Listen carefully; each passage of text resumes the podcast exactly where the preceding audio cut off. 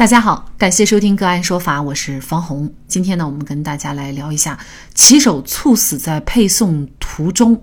获两千块钱的补偿，骑手的命就不值钱吗？具体案件我们先一同来了解一下。更多的案件解读，也欢迎您关注个案说法微信公众号。饿了么骑手韩某伟今年四十三岁，为了赡养家中的老人，同时抚养两个正在读书的孩子，他来到北京当了一名外卖员，每天骑着电动车穿行在北京的大街小巷，为的就是养家糊口。可是家人谁都没有想到，这根家中的顶梁柱会倒。当天，韩某伟已经配送了三十三单外卖，仅仅是中午繁忙时段的一小时内，他就配送了十二单。在用餐高峰期过后的下午两点，他简单吃了一口午餐，就继续配送服务。但是在第三十四单来临的时候，他倒在了配送途中，再也没有醒过来。警方经过侦查以后认定，韩某伟的死亡不属于任何刑事案件，仅仅是意外猝死。他的家属希望饿了么平台能够给个说法。饿了么平台声称，在韩某伟注册成为外卖员的时候，平台协议写得非常清楚，他和饿了么之间不存在任何劳动雇佣关系，外卖平台仅仅是居间中介，真正雇佣他的是餐厅和用户，因此他们仅愿意赔偿两千块，表示哀悼之情。每名饿了么骑手在当天接单的第一笔佣金里，都会被强制拿走三块钱，为他们当天的工作安全投保。保险公司倒没有赖账，该赔就赔，但是总共也只赔了三万元，因为猝死的保额也只有三万元。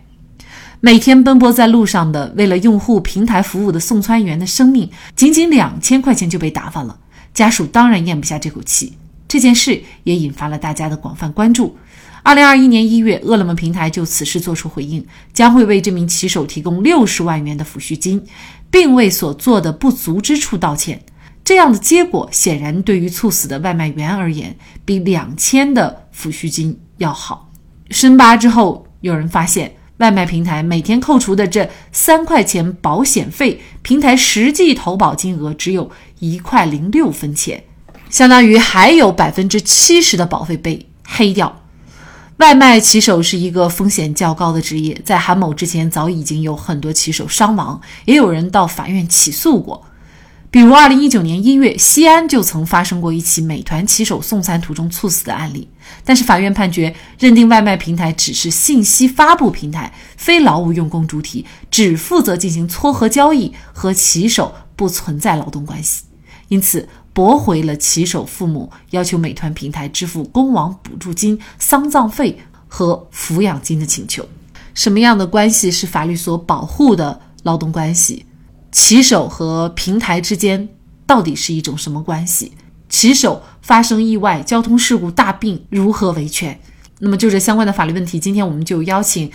北京众在诚律师事务所合伙人马红雪律师和我们一起来聊一下。马律师您好，呃，主持人好，嗯，感谢马律师啊。那么在这个案件当中啊，因为骑手他跟饿了么没有建立相应的劳动关系，所以呢。而饿了么平台呢，一开始是对他进行两千元的一个慰问啊，还不属于一个赔偿。那么这个劳动关系是不是很重要？员工和用人单位之间，他有了劳动关系和其他的一些这个关系相比，是不是有很大的优势呢？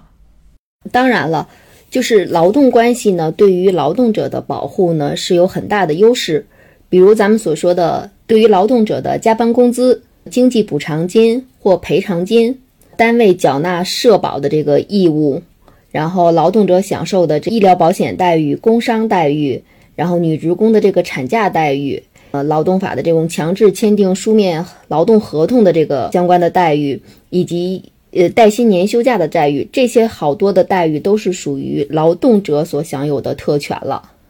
如果说，这个像骑手与饿了么这个不属于劳动关系的情况下呢，他们一般就会是雇佣关系。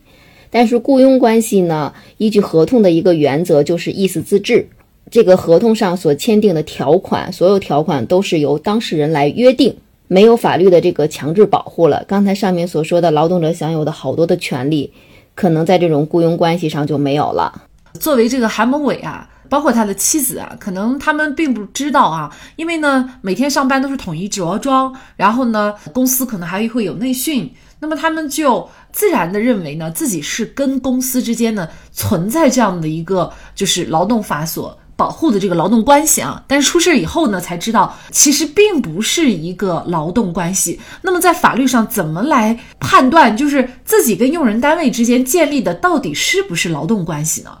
一般的，在就是劳动关系在确定的时候呢，应该是同时具备三个条件。首先是用人单位和劳动者都要是法律法规规定的主体。那用人单位呢，一般就是咱们国内境内的这个企业、个体经济组织。然后呢，像国家机关、这个事业组织、社会团体，也可以与以劳动者来建立劳动关系。但是劳动者呢的一个要求呢，就是必须是在十六周岁以上，然后呢在退休年龄以下，这些人群可以称为劳动者。但是呢，有一些特殊的行业，比如说文艺、体育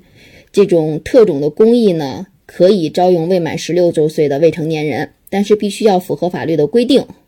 所以第一个条件就是用人单位和劳动者都要是劳动法所调整的一个主体资格，具备这个资格。第二个条件呢，就是用人单位依法制定的各项的这个规章制度都要适用于劳动者，劳动者呢受用人单位的这个管理，从事用人单位安排的这个有报酬的劳动。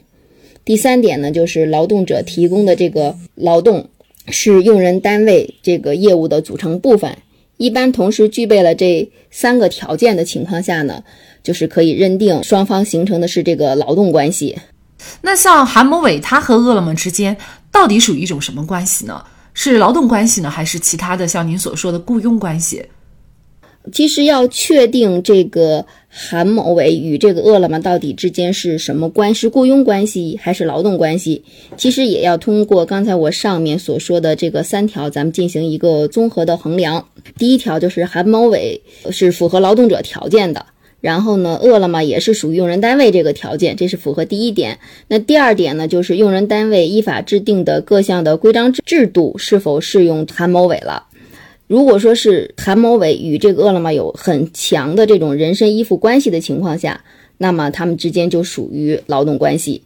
如果他们人身依附关系很差，没有说强烈的这种管理与被管理的状态的情况下，那可能就不是劳动关系。人身依附关系是否强烈呢？咱们主要就是从这，比如说用工方式、工作时间、劳动报酬、考勤管理等多方面来判断了。然后第三点呢，就是，就是劳动者提供的劳动呢是用人单位业务的组成部分。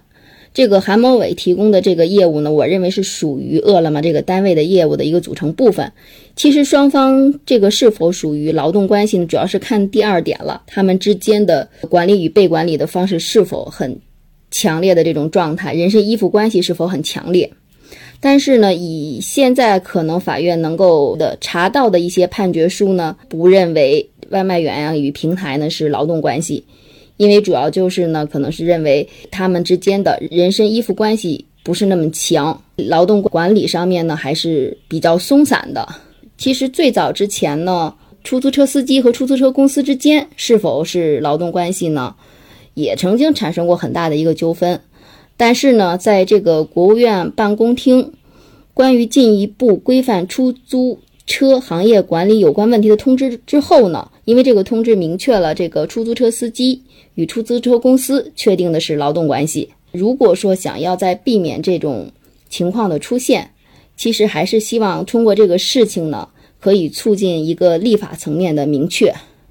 因为现在这些外卖员呀。他们都是一个可能新兴了几年的、刚几年的一个职业，那希望通过这个立法层面的明确呢，来加强这个新兴行业的一个强化的管理。比如说哈，这个《中国灵活用工发展报告》二零二一年蓝皮书显示呢，二零二零年企业采用灵活用工比例同比是增加了超过百分之十一。达到了百分之五十五点六八。那么超过四分之三的企业呢，主要是出于降低用工成本这一动机，使用灵活用工。比如说像现在刚才所说的外卖，还有网约车司机啊，啊，还有闪送的员工等等啊，在这些工作当中呢，现实生活当中啊，也几乎都不存在劳动关系。那么这就引发了一个问题，就是说他们的权益。如何得到保护？因为外卖这样的一个行业呢，其实现在已经属于一个高风险行业了，比如说交通事故啊、猝死啊等等。那么这些情况都有，一旦不按照劳动关系处理的话，就相当于呃，无论人受了多大的伤，即便是死亡，可能他获得的这个赔偿都少得可怜啊。就是主持人说的这点是非常就是说正确的。如果不按劳动关系管理，他们之间受到这些伤害，可能就没有这个劳动法强制的这个保护的状态了。那么，如果说是出于就是说对这些，比如说网约呀、外卖车这些人员的保护的话呢，还是希望是立法层面能够明确双方是劳动关系的情况下，这样呢就是更会有利于就是这些弱势群体的一个保护。但是现在呢，咱们说还没有明确的这个立法层面的出台相关的规定。所以说呢，对于像这些人员呢，可以说去购买一些商业的保险，这可能是在大家这个平台都在做的。然后呢，还可以像咱们社国家现在，比如说有，呃，新农合、新农保，或是像北京这边有城乡居民保险这种社会保障上面呢，这些人也应该是购买就投入一部分钱。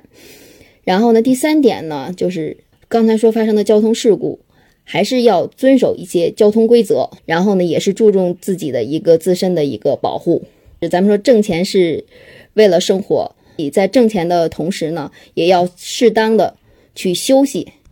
针对一元零六分的保险，红星新闻记者呢是先后联系了两名客服，当问及蜂鸟众包平台每天扣除的三元服务费是否用于购买保险的时候，两人都先回答是的。随后，一名客服就改口称，保险是不收费用的，每天缴纳平台服务费三元以后会赠送一份保险。红星新闻发现，假设饿了么的八十五万骑手每天向平台缴纳三元的服务费，但是这其中只有一块六分钱用作购买保险，一年三百六十五天下来，平台能从这一渠道进账六亿两百万元。那么，平台的这个行为又是否涉嫌诈骗呢？一位南城骑士的网友统计说，目前的骑手数量，如果是以注册账号的数量来算，全国所有的外卖骑手加起来有超过一千万。据美团配送方面表示，如今美团旗下的签约骑手数量已经超过了三百九十九万，而其单日的订单量就已经突破了三千万。美团有为骑手身体安全着想所开设的“袋鼠宝贝”公益计划，为旗下的三百九十九万名骑手提供大病、意外伤害以及困难的公益帮扶服务。而且在疫情期间，美团配送还通过了相关的技术管理站点的安全消防和电动车的行驶速度，为骑手工作时间的安全问题提供了保障。那无论骑手和平台之间是否具有劳动关系，但是最大的受益者自然是平台方，因此平台应当履行一定的责任，而且也应该强制性的履行，以保障外卖骑手的安全。好，在这里也再一次感谢北京众在成律师事务所合伙人马红雪律师。